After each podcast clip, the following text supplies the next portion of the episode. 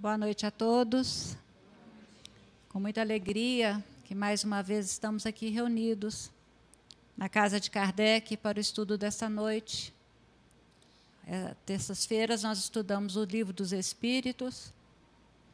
Estamos desenvolvendo questão a questão para aqueles que gostam de anotar. Nessa noite nós vamos tratar ainda no capítulo 9 o, os, os itens 496 a 499, falando do anjo da guarda, sob o título O Espírito Protetor deixa o protegido. Vamos seguir em frente com o nosso estudo, que está muito interessante a respeito desse tema maravilhoso e que Jesus, nesse momento, possa nos abençoar. Vamos fazer a nossa prece, serenar os nossos pensamentos, os nossos corações deixando lá fora todas as energias que nos atribularam nesse dia. Vamos serenar os pensamentos para que possamos começar a nossa reunião. Fechando os nossos olhos, introjetando dentro de nós aquela luz que ilumina o nosso caminhar. Mestre Jesus, te agradecemos a oportunidade de estarmos aqui reunidos em teu nome nesta noite Agradecemos à Casa de Kardec, aos seus tarefeiros espirituais e encarnados, que estão conosco distribuindo todas as benesses que podemos recolher do plano mais alto. Pedimos, Mestre Jesus, que clareie as nossas mentes, que conforte os nossos corações, que nos console e que também emane para todos aqueles queridos que estão nos nossos lares vibrações de paz, de harmonia, de fraternidade que possamos estudar para cada vez mais crescermos, ampliarmos os nossos conhecimentos e poder transformá-los em luzes, em brilho para o nosso caminhar. Possamos fazer brilhar a nossa luz interior através daquilo que for dito, que for lido nesta noite. Obrigada, Mestre Jesus, pela oportunidade de estarmos juntos, de estarmos mais uma vez com o coração alegre, feliz, e que possamos interagir da melhor forma possível dentro daquilo que tu nos ensinastes. Esteja conosco nessa noite e em todos os dias de nossas vidas, que possamos compartilhar com todos aqueles do nosso caminho as luzes dessa noite, o conhecimento e a alegria de estarmos juntos. Obrigada, Mestre Jesus, que assim seja. Vamos pedir o Carlos Alberto que comece a, o estudo para nós, trazendo a dissertação dos temas escolhidos para essa noite.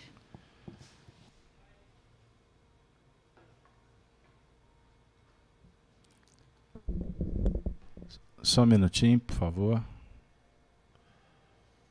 Vai dar certinho. Vamos lá.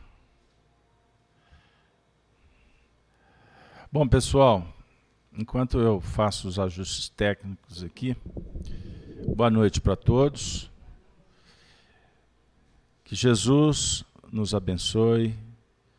Espero que todos estejam bem, em paz, que possamos nessa noite, mais uma vez, encontrando com o Cristo interno, com Jesus de Nazaré, nosso Mestre, Senhor, na casa de Allan Kardec, que foi fundada no dia 1 de abril de 2008, né, a nossa casa, a FIAC, que a gente possa continuar no desiderato de divulgar a doutrina espírita e de procurar viver os postulados a partir da transformação moral o desenvolvimento intelectual, que é o nosso grande desafio.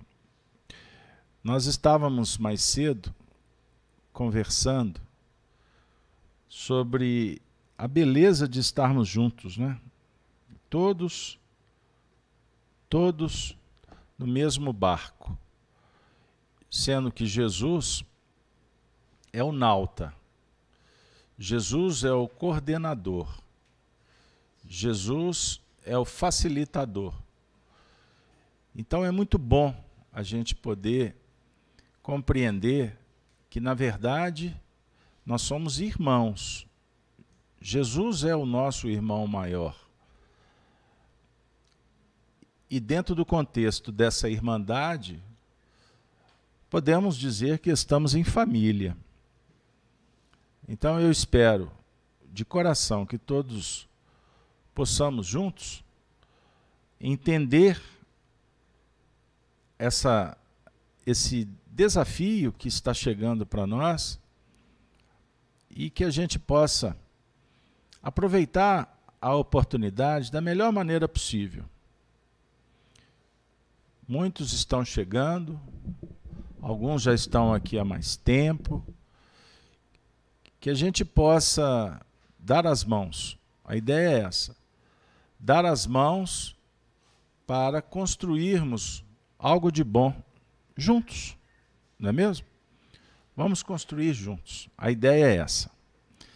Então, sem delongas, o Livro dos Espíritos, obra básica da doutrina espírita editado em 18 de abril de 1857.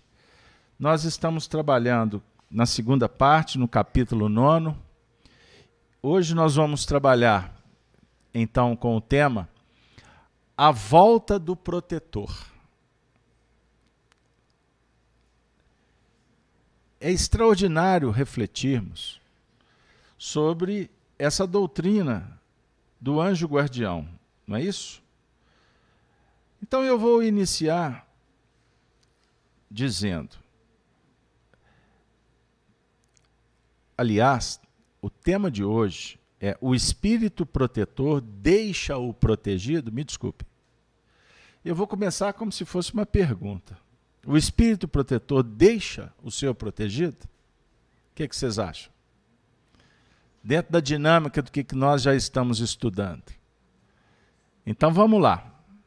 Nós vamos trabalhar a questão 496 até a questão 499. Eu vou fazer a leitura das questões e depois a gente volta trabalhando uma a uma. Pode ser? Então vamos lá. Kardec perguntou assim aos espíritos: O espírito que abandona o seu protegido, não mais lhe fazendo bem, pode fazer-lhe mal? Resposta: Os espíritos bons nunca fazem o mal. Deixam que o façam os que lhes tomam o lugar.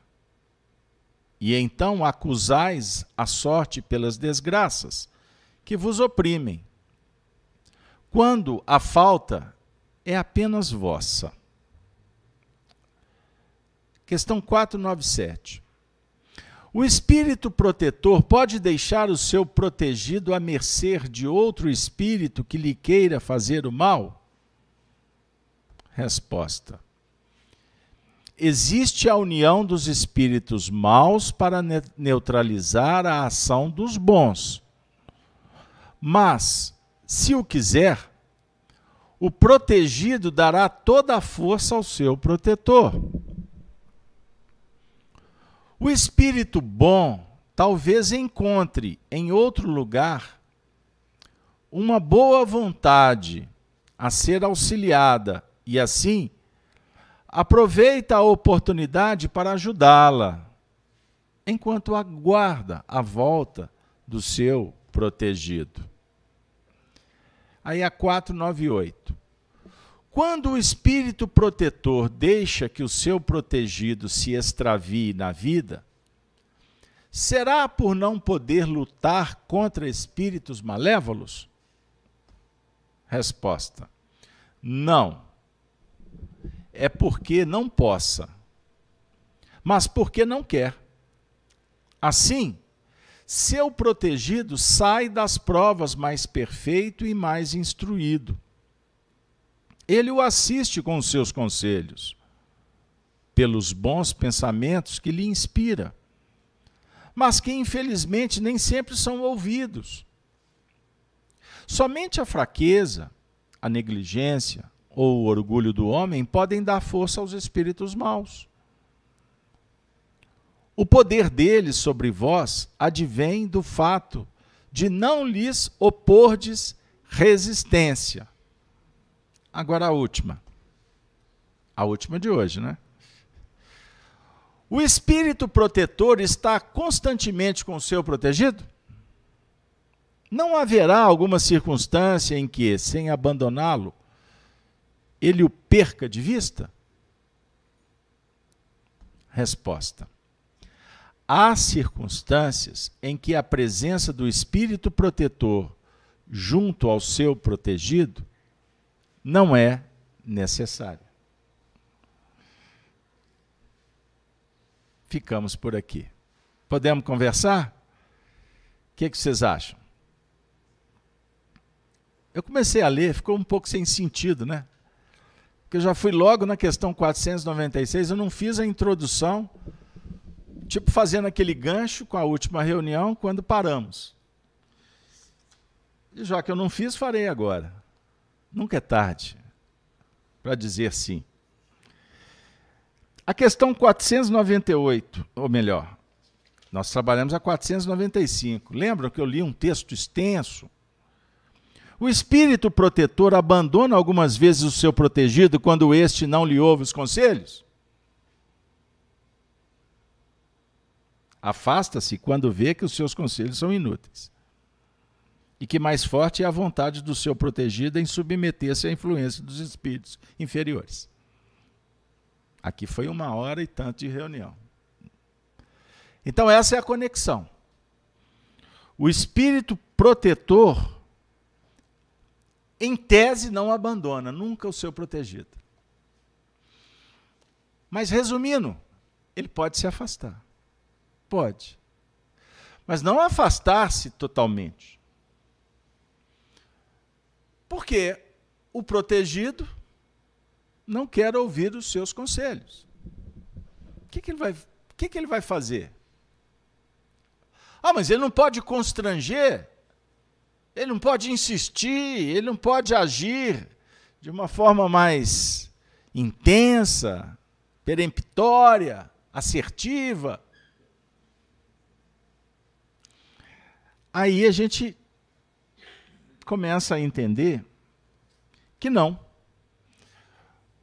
Porque nós temos o chamado livre-arbítrio poder escolher e ter a sensação que estamos sendo livres, libertos para escolher. Em tese, somos livres. Mas não é bem assim. Porque nós estamos alienados. Você vive uma vida isolado? Conta para mim. Ah, Carlos Alberto, eu sou eu e o mundo. Não devo satisfação para ninguém. Beleza, parabéns. Só que eu vou te dar uma notícia que pode fazer com que você não volte aqui mais. vou te desagradar. Você é, sem dúvida alguma, inserido num contexto e, portanto, és conforme as circunstâncias favoreçam para que você seja.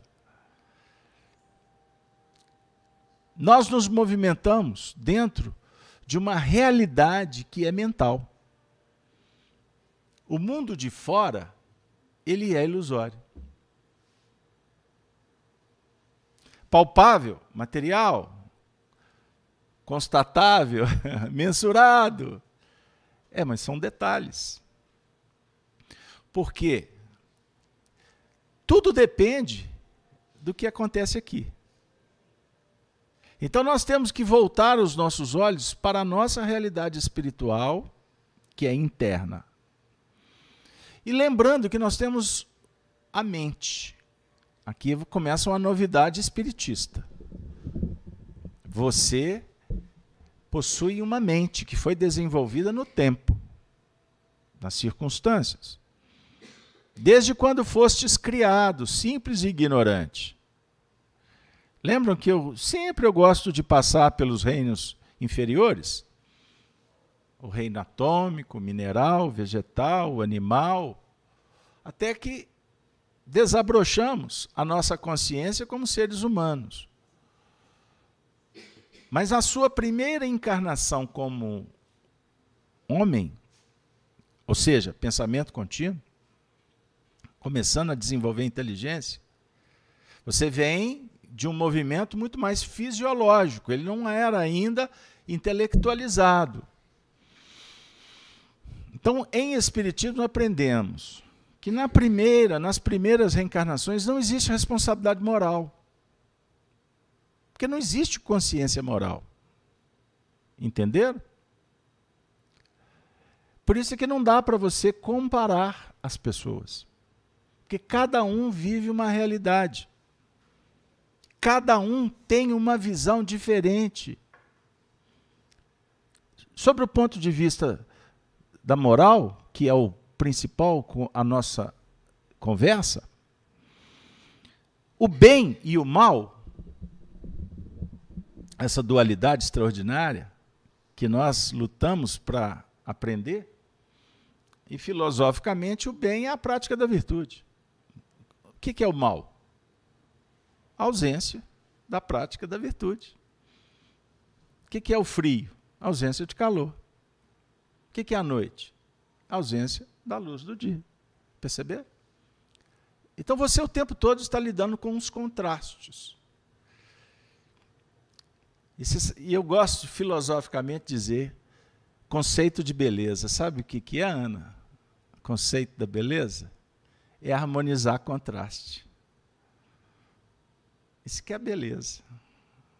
Você pegar as cores e trabalhar com elas de forma que apresente um painel harmônico, que dialogue com a luz que tu tens na sua intimidade. Então, o artista, quando desenha, quando pinta, faz uma escultura, seja o que for, para Platão, ele vai para o mundo das ideias, capta, e quando ele vem para a Terra, ele vai dar forma. Ele vai aformosear por exemplo, uma peça.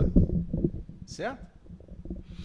Mas o artista jamais vai ficar satisfeito com o mundo das ideias que ele pegou. Sempre vai estar faltando alguma coisa. Perceberam o que eu quero dizer? E ali ele está esboçando o que ele conseguiu, o que ele pôde fazer, o que ele entendeu ser o melhor.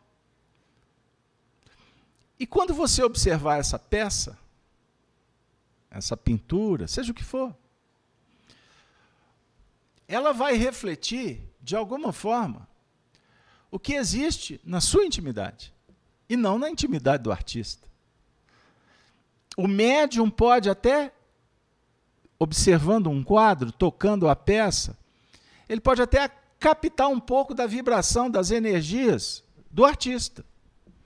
Ele pode até viver alguma questão emocional que o artista quando fazia aquela peça, viveu. E pode estabelecer uma conexão. Porque você está entrando, então, num universo vibratório.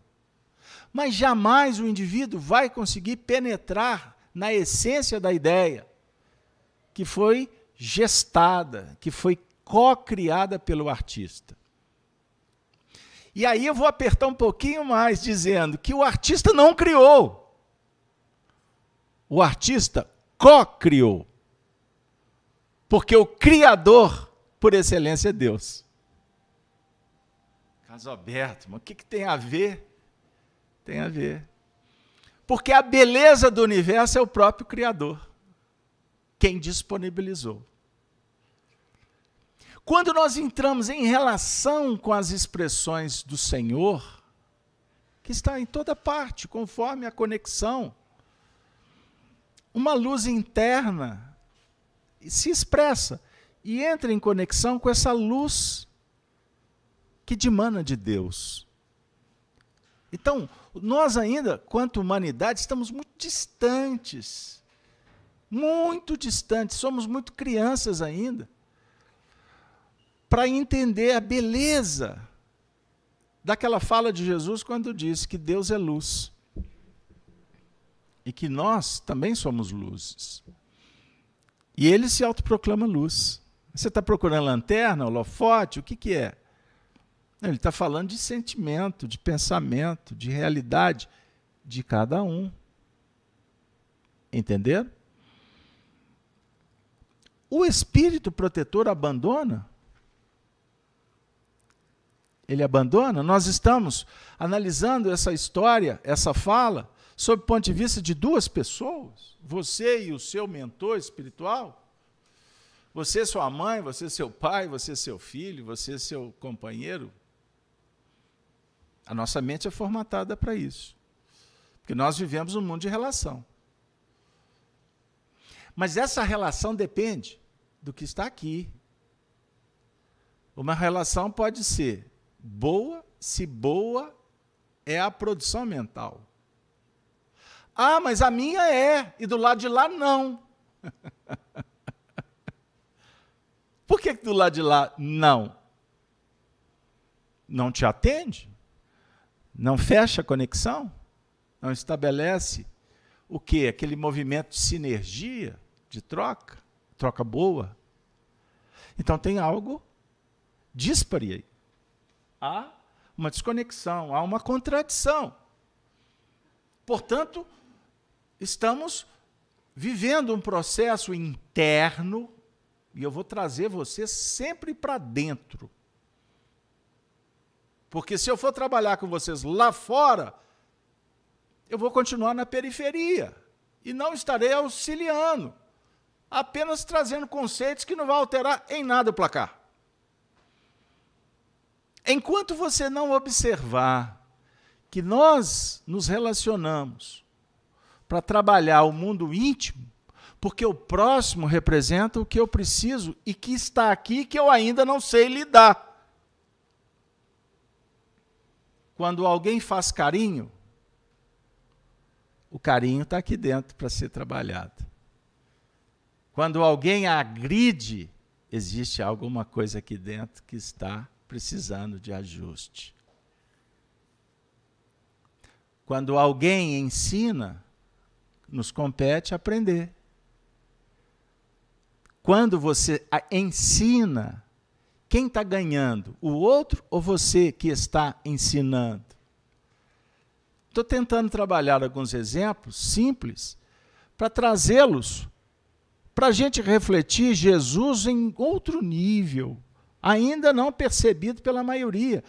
Quando Jesus falou, por exemplo, da oração, entre para dentro do quarto, fecha a porta e ore a Deus. Não faça como os publicanos, os fariseus, os religiosos, os intelectuais, os poderosos do mundo que estão interessados com a praça em bater no peito, em vestir a roupa, em se dizerem e não são. Porque estão perdidos no universo ilusório de fora. E lá fora, desconectados de dentro, porque a essência está aqui, não está lá, eu não me alimento. Eu não compreendo. Eu julgo que sei, mas não sei. Eu não consigo identificar que o, que o movimento ali de fora é aparente. Ele não é eterno, ele é transitório. E o que, que é eterno e verdadeiro e eterno? Ou melhor, repetir. Justo. O que está aqui dentro. Como eu não cuido, eu vou caminhando, perdido e vou tropeçando na própria, nas mesmas pedras. E a sensação é que a vida não muda. Os anos passam, os cabelos esclarecem. É, hoje está difícil, hein, Sonia? Embranquece, né, Sonia? hein? Eu já não consigo mais descer do ônibus quando, quanto antes que eu pulava. Está vendo como é que você se assusta tão fácil, fácil? Não dá mais para pegar o ônibus, o ônibus andando, né, dona Eustáquio? Tem que ir devagar, né? Você não vai pegar, não vai andar de Uber, de motocicleta, porque isso é uma desapro... Ah, não podia contar, não, desculpa. Não, e eu falei aqui no público, hein? Imagine 20, o indivíduo com 20 anos pegando Uber, motocicleta, com todo respeito ao pessoal que está ganhando ganha-pau lá, hein, por favor. Mas já está correndo o risco de quebrar a perna. Imagina eu com 73 vou andar de Uber, motocicleta, eu estou procurando o quê? Qual frequência espiritual? Não é complicação? Aí acontece um, um acidente. Ou karma. Foi um espírito que fez o motoqueiro. O benfeitor espiritual me abandonou. Poxa, você foi andar de Uber, motocicleta, na garupa, colocando aquele capacete que o indivíduo coloca capacete na cabeça dos outros o dia inteiro. Você... Perceberam? Aí nós vamos falar que somos azarados. Quando é que o mentor espiritual se afasta? Ele se afasta? Brinquei, né? Vocês gostam quando eu brinco. Mas essa questão 496 ela é espetacular. Vejam aí, repetindo: o espírito que abandona o seu protegido, não mais lhe fazendo bem, pode fazer-lhe o mal? Espera aí. Aqui está contraditório. Não, está dentro de um contexto. Porque na questão anterior, os espíritos, os protetores, se afastam transitoriamente, momentaneamente, quando o protegido não lhe dá ouvidos. Aí Kardec, pedagogo por excelência, insiste com a pergunta: já que ele abandonou, não lhe fazendo bem, isso significa que ele está lhe fazendo mal? Qual foi a resposta? Os espíritos bons nunca fazem o mal. Ponto. E se fizerem o mal, não são espíritos bons. Aí vem aqui um toque para quem está começando em espiritismo. Do lado de lá, espíritos bons, espíritos maus. Do mesmo jeito que do lado de cá, tem para todo gosto tem um menu aí farto de possibilidades.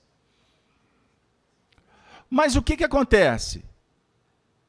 Deixam que o façam os que lhes tomam o lugar. Opa! Então, no caso, eles estão aconselhando, o protegido, entre aspas, não quer ouvir, o que, que, que resta?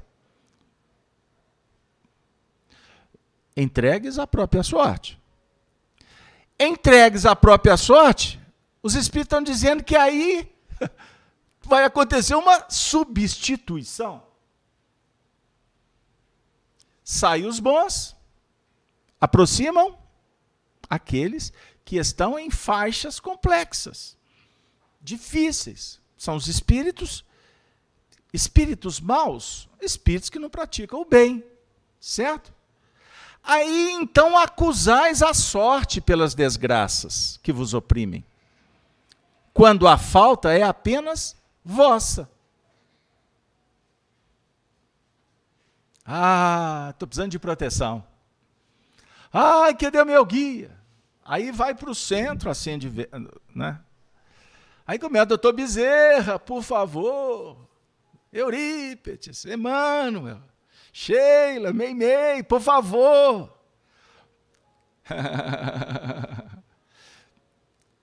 Vou contar uns ba um bastidor. Pai, tô saindo aí com, com as minhas amigas. Pede os seus amigos para me proteger. Eu falei assim, eu? eu? A responsabilidade é minha? Faça a sua prece. É lógico que eu vou pedir uma ajudinha, né? Mas eu não posso dar mole. Porque é lógico que os espíritos protegem. Você não está fazendo alguma coisa de bom? Será que não há um pouquinho de mérito? Será que você não tem direito de fazer um pedido? Mas é óbvio que eu vou pedir que o indivíduo receba o que ele precisa. Que ele seja protegido contra as forças do mal. Mas se ele não se curva, se ele não se ajoelha simbolicamente e reconhece que sozinho ele não vai conseguir, e que ele está sujeito às injunções do caminho, aos problemas, à contaminação, o materialismo e etc, etc. quem está ali para protegê-lo é o anjo guardião. Esse protetor espiritual, nós estudamos nos últimos eventos. Quando o indivíduo estava rascunhando, projetando, elaborando o projeto reencarnatório, quem o secundava era o protetor. E esse protetor disse assim: quando você reencarnar, você não vai se lembrar de mim. Mas eu vou estar com você o tempo todo. Mas cuidado, não, pode deixar que estamos. Como é que fala aí? Tamo, tamo junto. Tamo. É de tâmara? O que, que é aquilo? Parece que está na moda agora falar errado, ou, ou, ou é, isso é emburrecimento coletivo? Conta para mim. Né? Eu fico vendo aí umas coisas por aí que eu falei assim, assim será que está na moda? Propositalmente o indivíduo pega a língua portuguesa maravilhosa, joga ela no lixo e substitui por um monte de coisa, inclusive coisa neutra, que não tem função nenhuma. Pérolas, pérolas, pérolas. Perceba. Se o indivíduo não reconhece que ele é protegido, que ele assumiu um compromisso e que compete a ele fechar um circuito, entre aspas, estabelecer uma conexão, ele vai ficar à deriva. Compreenderam o que eu quero dizer? Tem hora que a gente, quem está vindo agora a primeira vez, me desculpe, eu brinco também. Aliás, quando um religioso for sério demais que ele não possa ter um momento de alegria, desconfie da doutrina dele. Porque pode ser moralismo. Perceberam? Nós somos seres humanos, estamos no mesmo barco, aprendendo. Ninguém melhor do que ninguém. Podemos saber uma lição ou outra, mas eu não tenho dúvida que vocês sabem muito mais. Porque, na verdade, o filósofo sabe que nada sabe. Ponto. Por favor, pode falar.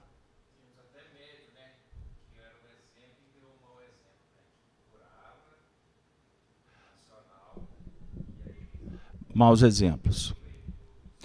Na verdade, na verdade, na verdade, a história é pródica. A, a história é rica. Rica sim, né? Ela oferece muitos elementos.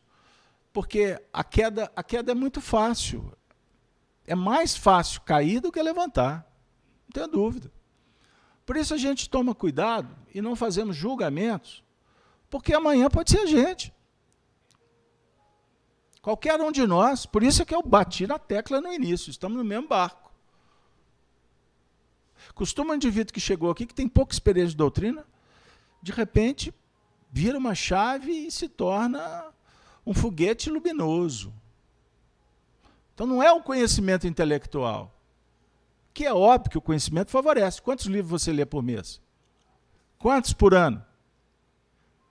Você não lê? Quanto tempo na rede social? É por isso. E o que, a rede social agrega? Emburrecimento, desvio de foco, dis, distração, diversionismo.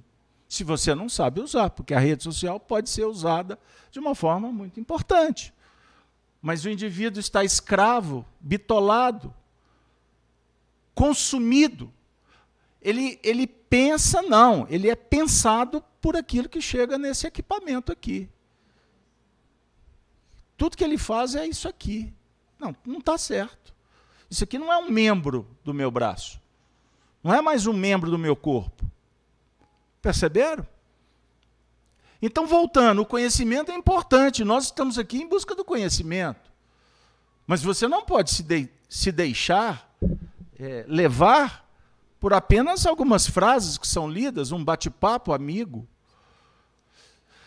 Se você, se nós não priorizarmos o, o cuidado com a alma, mergulhar e entender como é que funciona, qualquer caminho serve. Você não sabe para onde que você quer ir. Você não tem objetivo. A, sua, a vida nossa, o objetivo dela não é simplesmente nascer começar a consumir, gastar, comprar, pagar imposto, gozar e fechou. Os anos passam. Por que, que o indivíduo vai estiolando os, os sentimentos? Porque ele deixa de vibrar como deveria. Uma criança tem tudo para ser feliz. independente da condição econômica dela. Por quê? Porque a criança é inocente? Ou porque a criança, naqueles movimentos iniciais, ela está sendo autêntica?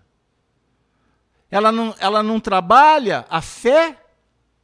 Ela não acredita que alguma coisa de bom vai acontecer? Percebam a fé de uma criança? Ela confia no pai, o pai vai consertar o brinquedo. Mamãe, eu quero comida. Ela acredita que tenha comida, pode até não ter a comida.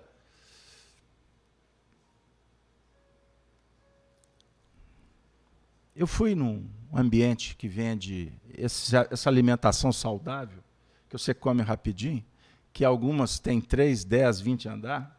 Estava lá com a família. E é isso que entrou três crianças. O ambiente cheio, crianças carentes. E elas entraram. Permitiram que ela entrasse, que elas entrassem. Não sei se isso é sempre. E elas foram adentrando no recinto. E, notadamente, elas estavam expectantes em receber um presente. Porque elas não tinham recurso para comprar o alimento. Ficou not era notório. E eu fui observando aquele movimento.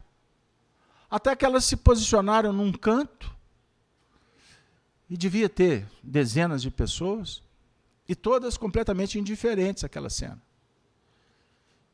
E eu fiz questão de observar o movimento dos, dos olhos dessas, desse, desses meninos. E eu fiquei pensando, elas estão fazendo uma prece mental. Elas estão pedindo a Deus, mesmo que não seja do jeito que eu estou falando, mas elas estão pedindo. Elas estão rogando que os céus concedam um pouco de comida para elas. Isso, é, isso mexe. Isso mexe. Mexe com o coração e você pode abrir aqui N ângulos de reflexão. Você que está em casa, nos acompanhando, enfim. Mas eu gostaria de, de traduzir essa fala para encaixá-la nessa questão 496.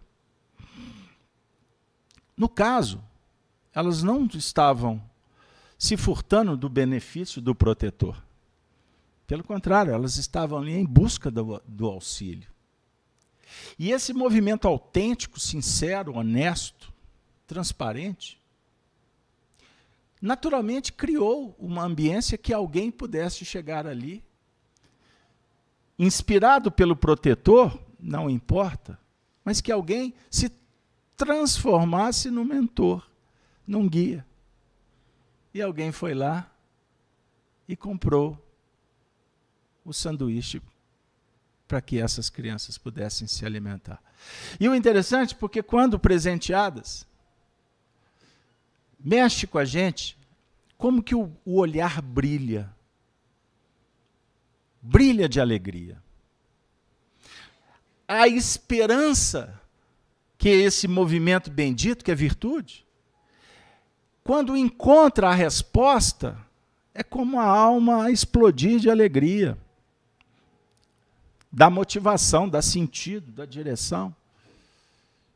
E talvez no coração daquela criança que ainda talvez nem pense que existe injustiça, que existem no mundo os controladores e a grande maioria passando por dificuldades, que existe um sistema materialista, individualista, indiferente, que inclusive explica o porquê que dezenas que estavam ali naquela sala, naquele ambiente, pouco se lixaram para aquelas três crianças que estavam ali sentadas no canto. Pouco se lixaram. Porque elas estavam pensando apenas em se alimentar. E eu não estou aqui fazendo qualquer julgamento, a não ser interpretando que existe diversos óculos diversas maneiras de enxergar a vida. E tudo isso tem a ver com os valores, os princípios que o indivíduo cultiva. Se ele só pensa nele mesmo, ele não consegue enxergar do outro lado. E nem sempre, não, não está fazendo por maldade, mas por ignorar, por falta de conhecimento. Não está escrito nos textos que por falta de comida o povo perece? A comida aqui é o alimento espiritual, é a doutrina. Eu não estou aqui falando de religiões dogmáticas, que têm a sua função e devem ser respeitadas. Eu não estou aqui discutindo movimentos das religiões de fora, dogmática. Mas eu estou falando sob o ponto de vista da religião do coração, que é o objetivo principal que o Espiritismo enfoca. Você é um espírito imortal que veio na Terra para evoluir, que está aqui para aprender, para superar os seus limites, para vencer as doenças, seja da alma, do corpo, que for, para preservar a vida, para se relacionar com seres que são mais ou menos ou iguais em nível evolutivo, iguais sob o ponto de vista de estarmos num padrão similar, buscando algo de bom, porque não existe dois, duas pessoas iguais no mundo. Cada um é uma individualidade, é um universo. Cada um está aqui com uma tarefa específica. Quantos que vêm ao centro, bebem a água, vão embora. E não percebem que essa água precisa de ser metabolizada. Eu estou falando da água da vida. Eu estou falando de uma medicação que não é simplesmente tomar de fora para dentro e ponto. Você tem que digerir isso. Você tem que entender o que, você é. O que, que você veio fazer. Qual é a sua relação com seu pai, com seu filho, com a sua esposa. Nós não estamos aqui para brincar. Não estou aqui para ficar trocando de casamento toda hora, como o materialismo propõe. Troca. Você merece ser feliz e toca em frente. Não é assim? Troca de relação como se troca de roupa. Você não tem responsabilidade nenhuma moral com o outro. Aí a juventude quer pegar, né?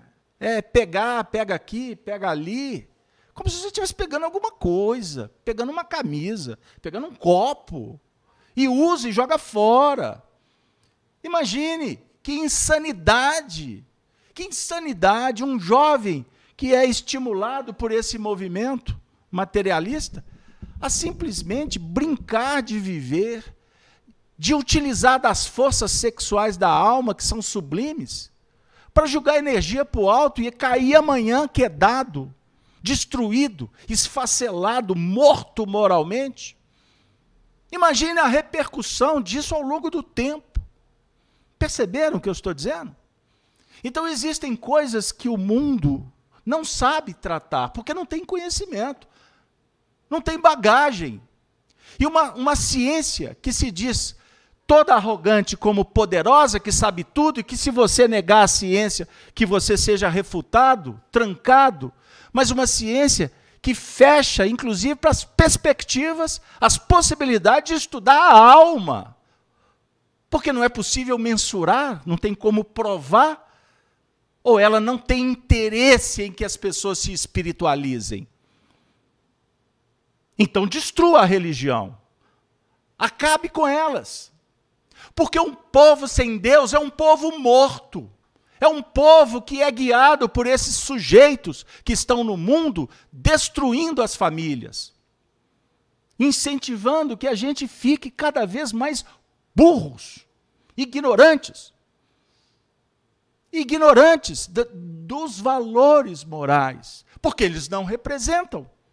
Observem os dirigentes do nosso país grande parte deles, eles representam o seu lado bom? Não. Porque eles não estão preocupados com a moral. Boa parte deles, aqueles que se dizem religiosos, são religiosos que usam da religião para se pro propagarem. E aqueles que negam veementemente, incentivando o ódio, a desavença, a separatividade, relativizando os assuntos, não dando importância, por exemplo, para o que está acontecendo no mundo, guerras. Pega o seu celular. Quantas vezes você está vendo cenas aqui de aviões sendo abatidos? Foguetes explodindo para todo lado. E dirigentes relativizando, dando palpite onde não tem qualquer competência. Incentivando o terrorismo. Isso é para causar indignação. Sustentando governos com o tráfico. Já viram falar da expressão narcotráfico ou Estado narcotráfico, seja o termo que for? Que políticos recebem dinheiro do crime para fazerem campanhas políticas? E o Brasil é campeão. Nós estamos vendo isso. E ai de você se pensar diferente.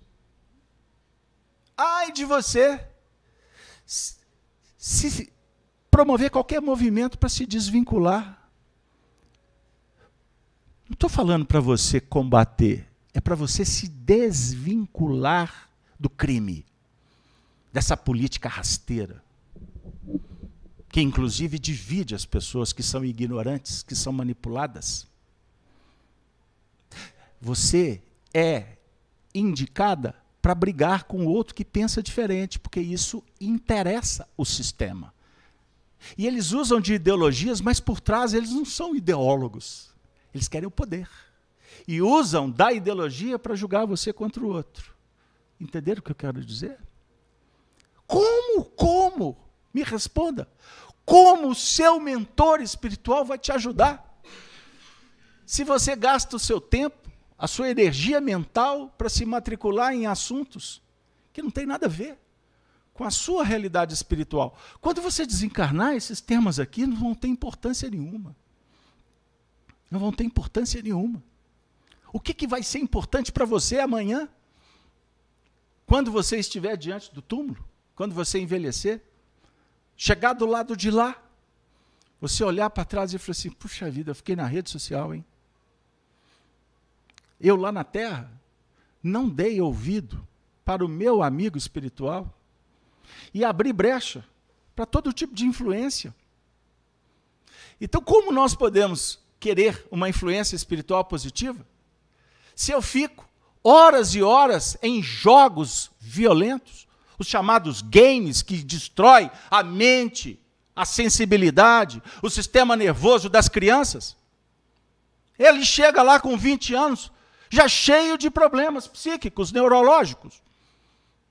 Problema na coluna, a cervical, porque ficou sentado brincando com o game, ou com tantas alterações psíquicas. Face a esse, a, ao, ao vício que foi se instaurando, sem que as pessoas, sem que a ciência combatesse, porque bilhões e bilhões e bilhões. É o resultado dessa indústria. E essa indústria depois gera uma bilhões e bilhões de ou para outra indústria, a farmacêutica. Porque você destrói aqui e depois vai gastar para reconstruir ali. Compreenderam? Como que o sistema não é para amador? Ouvi isso ontem e repito para que alguém que esteja aqui entenda. Não é para amador, tem que ser. Você não pode fingir que não está assistindo tudo isso, porque eu estou traduzindo a realidade de um percentual considerável da sociedade. Sony, chat, temos aí alguma participação? Não, Carlos Alberto, o pessoal do chat acho que está pensando muito e, e, e, meditando sobre o que você está falando. Porque, na realidade, a gente passa por essa situação é, no dia a dia, mas a gente não para para refletir. A gente é como uma máquina, a gente vai absorvendo essas notícias, essas coisas todas, sem pensar que não estamos sós. E a companhia que nós escolhemos depende da nossa vibração interna, é o que você falou, é o que está dentro, é o que está no interior. Então, a partir disso é que nós vamos escolher que companhia nós vamos ter.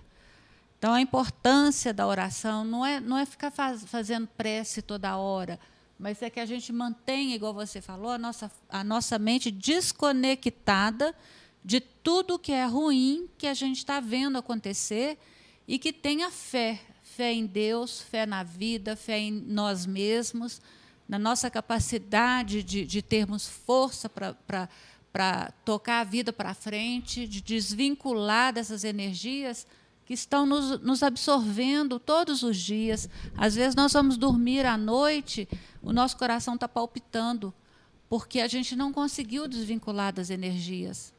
Então é isso. Nessa questão é, que eu li a 496, 497, a resposta é extraordinária. Existe a união dos espíritos maus para neutralizar a ação dos espíritos bons. Prestem atenção, porque isso é importante.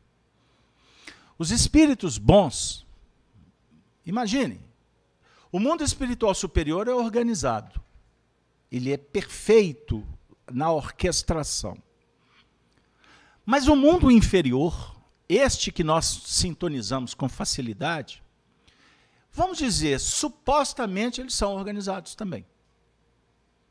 Mas eu não posso comparar a organização do alto com a das trevas. Sabe por quê? Porque nas trevas, que se caracteriza por sentimentos egóicos, mentira, sedução, o prazo de validade é curto. Porque a treva acaba brigando com a treva. Vocês já viram aí o que, que acontece aí nos cenários do mundo? Vocês já viram aqueles que antes eram inimigos e de repente ficam amigos? E se unem? E descaradamente falam assim em público: não, foi um equívoco, eu mudei de ideia. Mas se vocês prestarem atenção, em breve eles vão estar se atacando de novo. Então é uma relação que não é duradoura. Entenderam? Mas eles têm força, porque eles são ousados. Os espíritos inferiores são ousados. Imagine o seguinte: vocês viram aquelas cenas dos terroristas que caminham pelo mundo? Em todo período eles fazem o que fazem? E eles não têm piedade? Imaginem um espírito no mundo espiritual com esse perfil. Aqui costuma uma bomba tirar de cena, né? Eles são protegidos por políticos, mas daqui a pouco eles se autodestroem. No mundo espiritual, no mundo espiritual eles estão livres para fazer o que querem, entre aspas. Então vocês acham que o indivíduo que aqui tem usa de requinte de crueldade, no mundo espiritual ele vai julgar assim para ser mais ou menos? ou quem sabe potencializar a crueldade. E aí eles se reúnem para fazer perseguições. E eles encontram penetração aonde não há proteção. E como se protege contra a ação destes espíritos? Orando, praticando bem e conectado com quem? Qual que é o tema? O protetor espiritual abandona? Não. Ele se afasta quando nós não damos ouvidos para os seus bons conselhos. Então, quando eles se afastam porque não estamos afeitos, predispostos, outros entram em cena. E aonde que eles, como que eles vão agir? Na mente, inspirando, organizando. E atuam diretamente contra aqueles que eles querem atacar e também na periferia. Eles vão nas adjacências. Eles vão influenciar aqueles que convivem com aqueles que eles querem perseguir. Então, o indivíduo busca o fortalecimento, busca a proteção. E muitas vezes ele já começa a se movimentar para se livrar dessas influências. Nesse momento que ele põe o pé num novo caminho, é a hora que aqueles que estão do lado, que participam de frequências, que estabelecem pensamentos e comportamentos parecidos, começam a ser o foco. Eles começam a agir através de terceiros para atuar de forma a impedir a caminhada daqueles que eles não querem que caminhem bem. Entenderam como que se dá as tramas do lado de lá? O espírito bom, talvez encontre em outro lugar uma boa vontade a ser auxiliada e assim aproveita a oportunidade para ajudá-la, enquanto aguarda a volta do seu protegido. Significa que aqueles que querem ajudar, quando não estão sendo ouvidos, estão, na verdade, sendo refutados. O que, que eles vão fazer? Muitas vezes eles vão ajudar outros. Eles não vão ficar parados no tempo. Porque parar no tempo é atrasar a evolução. Eles não são espíritos superiores. Eles têm uma visão que eles não podem parar de trabalhar. Então, se eles querem ajudar uma família, um indivíduo, e estes não querem ser ajudados, eles vão trabalhar em outro lugar. É uma questão de sobrevivência. Você está trabalhando ali, não está conseguindo ganhar pão, você vai procurar outro emprego, não é isso? Vocês estão entendendo como que nós podemos mandar embora os espíritos protetores? É, é trágico, né? Vocês estão achando que é engraçado, mas é trágico. Porque desconectado desses, o indivíduo fica vulnerável. Ele fragiliza. Porque os espíritos protetores, muitas vezes, eles nos sustentam energeticamente. E eles é que ficam assim, faz uma prece, meu filho, leia o um livro, meu filho. Hoje tem reunião, meu filho, meu filho, cuidado, ir por ali é perigoso. Eles fazem isso porque querem o nosso bem. Entendeu? Não é, não é difícil você captar. Basta você entender, ter um, um senso, uma direção lógica do processo. E aí, na questão 497, na 498, melhor dizendo, Kardec perguntou se o espírito protetor, então deixa o seu protegido se extraviar. Ir na direção dos espíritos malévolos. Ele não pode fazer nada. O indivíduo não quer. Entenderam, gente?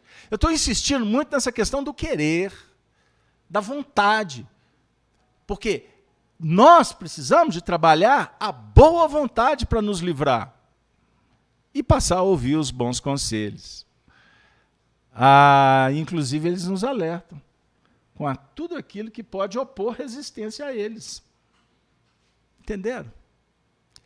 Gente, a vida surpreende. E muitas vezes nós somos acometidos pelo mal, pelo um flagelo destruidor, por um diagnóstico complicado, um acidente. Aquilo, aquele acontecimento que mexe, que leva à morte, à guerra. Nós estamos, pela própria tecnologia, pelas informações, constatando o tempo todo que as circunstâncias trazem uma sensação de que vivemos um período caótico, não é verdade? É, não é assim? Por que será? Por que, que os, os espíritos amigos têm nos revelado tantas coisas? Vocês concordam que é para alertar? Você reencarnou para voltar para o mundo espiritual perdedor? Não. A vocação, a vocação é a perfeição. Nós nascemos para amar. Por isso que você foi recebido uma família. Por isso você conheceu tanta gente legal, tantos corações que te ajudaram a escola, a profissão, não é isso? A religião, tantas coisas boas como agora. Essa reunião para nós é uma benção. Tem hora que ela aperta um pouquinho, né? Tem hora que fica meio tenso. Mas pergunto para vocês: é melhor assim ou tapinha nas costas? Então nós estamos num momento muito delicado. E precisamos, portanto, reavaliar, ressignificar. E agora, nos momentos finais da nossa reunião, eu gostaria de pedir licença para vocês, Porque o Evangelho é boa nova. A proposta do Cristo é para celebrarmos a vida e para entendermos que o reino dos céus é comparado a um, a um rei que, que vai comemorar a bodas do filho, o casamento. E Kardec fala que o reino de Deus representa alegria e ventura, bem-estar, saúde. Então nós estamos aqui diante de um cenário complicado, que é o reino dos homens. E sendo chamados para adentrarmos nos portais do reino dos céus, do reino de Deus. E essa porta que se abre é a do coração. Porque a partir do momento que a gente começa a trabalhar com os sentimentos nobres, com as virtudes, que a gente aprimora, que a gente muda os costumes, nós estamos, na verdade, em busca em busca de um passaporte para acessar essa morada superior. Jesus, quando esteve conosco, deixou uma passagem extraordinária que foi registrada no capítulo 26 de Mateus, no, no, na passagem intitulada O Jantar em Betânia. E eu vou trazer para vocês esse recorte. Porque estando Jesus em Betânia, em casa de Simão, o leproso. Olha que extraordinário. Ele estava na cidade de Betânia, na casa de Simão, que era um leproso. Aqui já abre uma conversa extraordinária. Naquela época, vamos lembrar, vamos contextualizar como que eram tratados os leprosos? Eles eram expulsos para o vale dos imundos. Preconceito. As pessoas tinham medo, julgavam que leproso era possuído pelo demônio, coisas desse nível. E essa passagem está dizendo que Jesus estava na casa de um leproso. Aqui ele já começa a quebrar. Aqui ele já começa a ressignificar. Aproximou-se dele uma mulher com um vaso de alabastro com um unguento de grande valor, e derramou-lhe sobre a cabeça, quando ele estava sentado à mesa.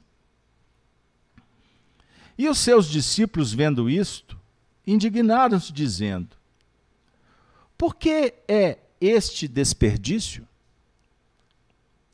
Pois esse unguento podia vender-se por grande preço e dar-se o dinheiro aos pobres.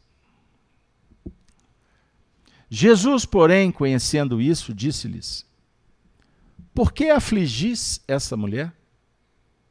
Pois praticou uma boa ação para comigo.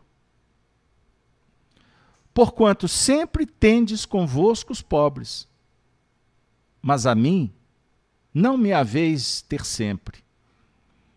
Ora, derramando ela este unguento sobre o meu corpo, fê-lo preparando-me para o meu enterramento. Em verdade vos digo que, onde quer que este evangelho for pregado, em todo o mundo, também será referido o que ela fez, para a memória sua.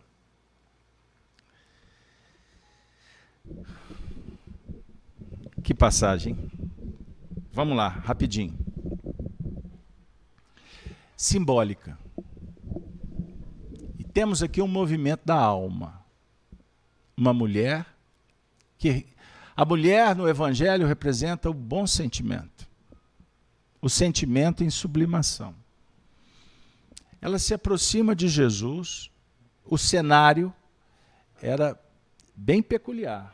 A casa de um leproso para ter entrado na casa de um leproso, ele não entrou lá para bater papo. Ele entrou porque havia uma ferida numa alma. Ele entrou porque ali havia uma necessidade. A definir que o evangelho é para ser pregado aonde há houver necessidade. Quando o evangelho for suplicado, chamado, pedido. A definir que você não leva o evangelho para a praça, pega um megafone, rede social querendo like, seguidores. Isso é papo vaidoso, superficial, com todo respeito, muito distante do que o Evangelho sugere.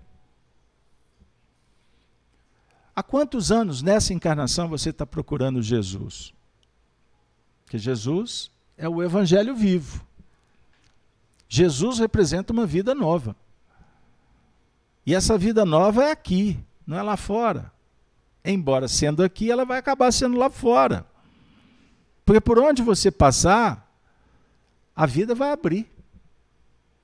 A vida vai abrir. Por misericórdia, mas também por mérito.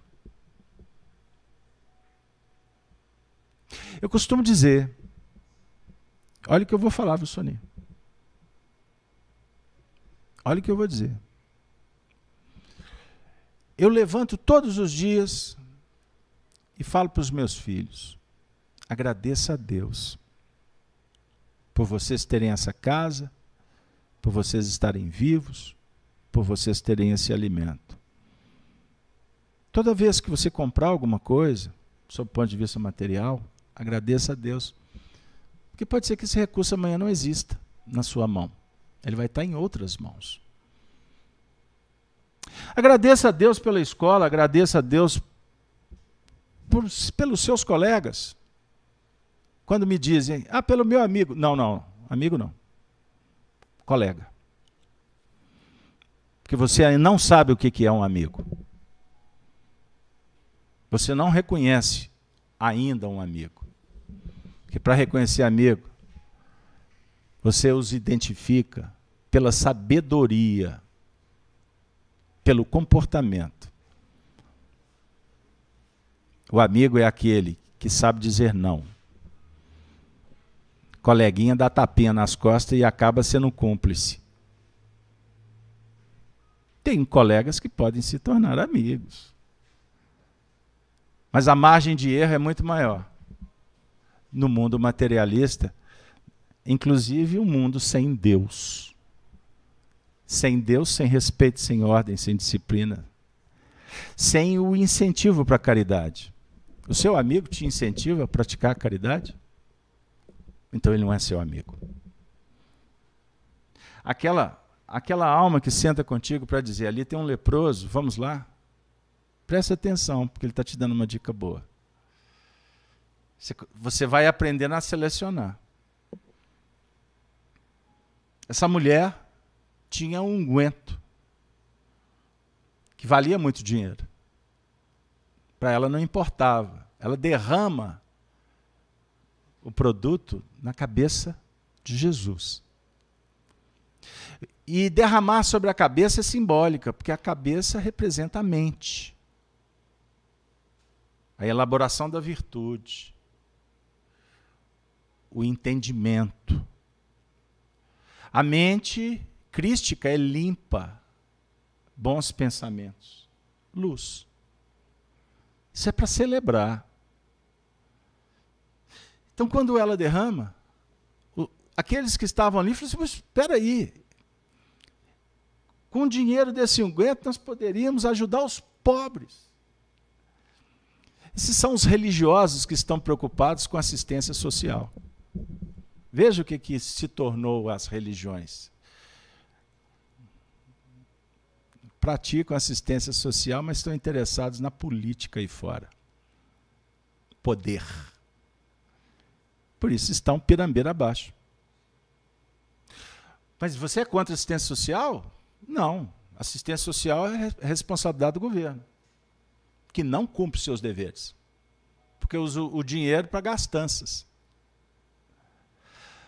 Fazer assistência social ou beneficência é um ato do coração. Lembra que eu contei a história dos meninos que ganharam presente do sanduíche? Isso tem a ver com o engrandecimento do indivíduo. Mas isso não é obrigação. Entendam isso. É um dever moral. Porque quando é obrigação, você faz constrangido. E tem muito religioso que faz isso porque quer herdar o céu. É quer ficar bem. Política rasteira. Do mesmo jeito que o político aí, que te engana. Te engana porque engana todo mundo, tá? E eu estou dentro. Eu sou subproduto desse rescaldo. Você acreditou nessa turma aí. E foi lá e apostou neles. Qual que é o resultado? Eles te fazem felizes? Não. Então, todo movimento periférico, externo, ele nos dissocia, ele nos afasta. E Jesus, com muito carinho, porque Jesus não veio ao mundo para condenar o mundo, ele veio para dizer assim: eu vou passar por vocês e espero que vocês vejam. Mas se não, se não conseguirem identificar, eu volto, não tem problema. Eu não vou desistir de vocês. Mas ele, como mentor espiritual, ele não vai insistir. Ele não vai te constranger. Ele vai passar diversas vezes. E você é que tem que identificar quando ele passar. Como a mulher identificou. E se eu falei que a mulher representa o sentimento, você não vai identificar Jesus por aqui, intelectualmente. Aqui, cuidado, porque aqui eu tenho falado que a mente. Não é cérebro, não, tá bom? Isso aqui é simbólico. Aliás, para os orientais, a mente está posicionada aqui, ó, não é no cérebro. Perceberam como é que o, o ocidental tem esse pensamento cartesiano, linear, e a gente não consegue entender o movimento do ir e vir? Então, voltando. Jesus passa. Ele nunca vai deixar de passar, porque o amor não para, o amor não, não vai coagular jamais. O amor é dinâmica, é movimento. Então Jesus, ele passa por nós. E toda vez que ele passa, ele fala assim: Vinde a mim. Lembra quando ele convidou os discípulos? Vinde a mim. Mas ele sabe que nós temos dificuldade de ouvir. Porque nós não estamos interessados. Porque ouvir Jesus, de uma certa forma, dá trabalho. Você tem que limpar a orelha. Meu avô era maestro. Ele ensinava música. Aí ele falava quanto ele ficava triste quando ele lidava com o músico de orelha. ele nasceu em 1901. Músico de orelha. Músico que não sabe ler partitura. Porque o professor, quando está diante do, do aluno que lê a partitura, a aula flui. Compreenderam? É uma brincadeira, mas ela tem um fundo expressivo que repercute no nosso dia a dia. Lembra o que eu falei do conhecimento? Conheça a verdade, leia a verdade, estude, se aproxime da verdade, porque senão tu vai morrer. Na depressão. Quando o ente querido for embora, você vai para o buraco junto. Vocês já viram aquelas cenas no cemitério? Na hora de fechar o túmulo, tem gente que quase pula dentro. Vocês já assistiram aquelas cenas, aqueles velórios que as pessoas ficam gritando, batendo no peito? Você fica assim, meu Deus, o que é isso aqui? Isso aqui é um velório. Né? Velório das tradições de um mundo ignorante, imperfeito, egóico, apegado. Mas o coração, a pessoa é, é vinculado, ele vê que não tem perspectiva, o outro morreu, a vida perdeu sentido. E isso se torna desesperador. Então eu não estou condenando o desespero do indivíduo. Eu estou refletindo com vocês o que, que significa ignorância. Vocês já viram? Já foram? Já participaram daquele velório que está todo mundo harmonizado? Eu não estou falando daquele velório que está todo mundo feliz porque o indivíduo foi para deixar, faz-me rir. Não. É aquele ambiente que as pessoas sabem como lidar, oram, conversam edificantemente. Você não vai ver grupinho contando anedota, falando de assuntos que não tem nada a ver, porque o velório é um ambiente terapêutico. Existem espíritos que, que estão ali numa condição péssima. Porque viveram mal, morreram mal e continuam mal do lado de lá até que um, houver uma, aconteceu uma abertura para que eles sejam cuidados, tratados. Então essa mulher derramou um guento e os, os outros, preocupados com o dinheiro, com a valia daquele produto, e o, Jesus, e o Mestre Jesus falando conosco. Os pobres têm, sempre tendes convosco. Então, regimes ideológicos que querem acabar com a pobreza. Vocês estão patinando. Vocês estão equivocados, porque vocês estão muito mais pobres do que muitos dos pobres que vivem vida digna e estão aprendendo, estão aproveitando as experiências, porque diferença sempre faz parte do processo do aprendizado. A opulência, a escassez, as dificuldades. E ninguém aqui faz apologia à indiferença. Ninguém aqui deseja a miséria para quem quer que seja.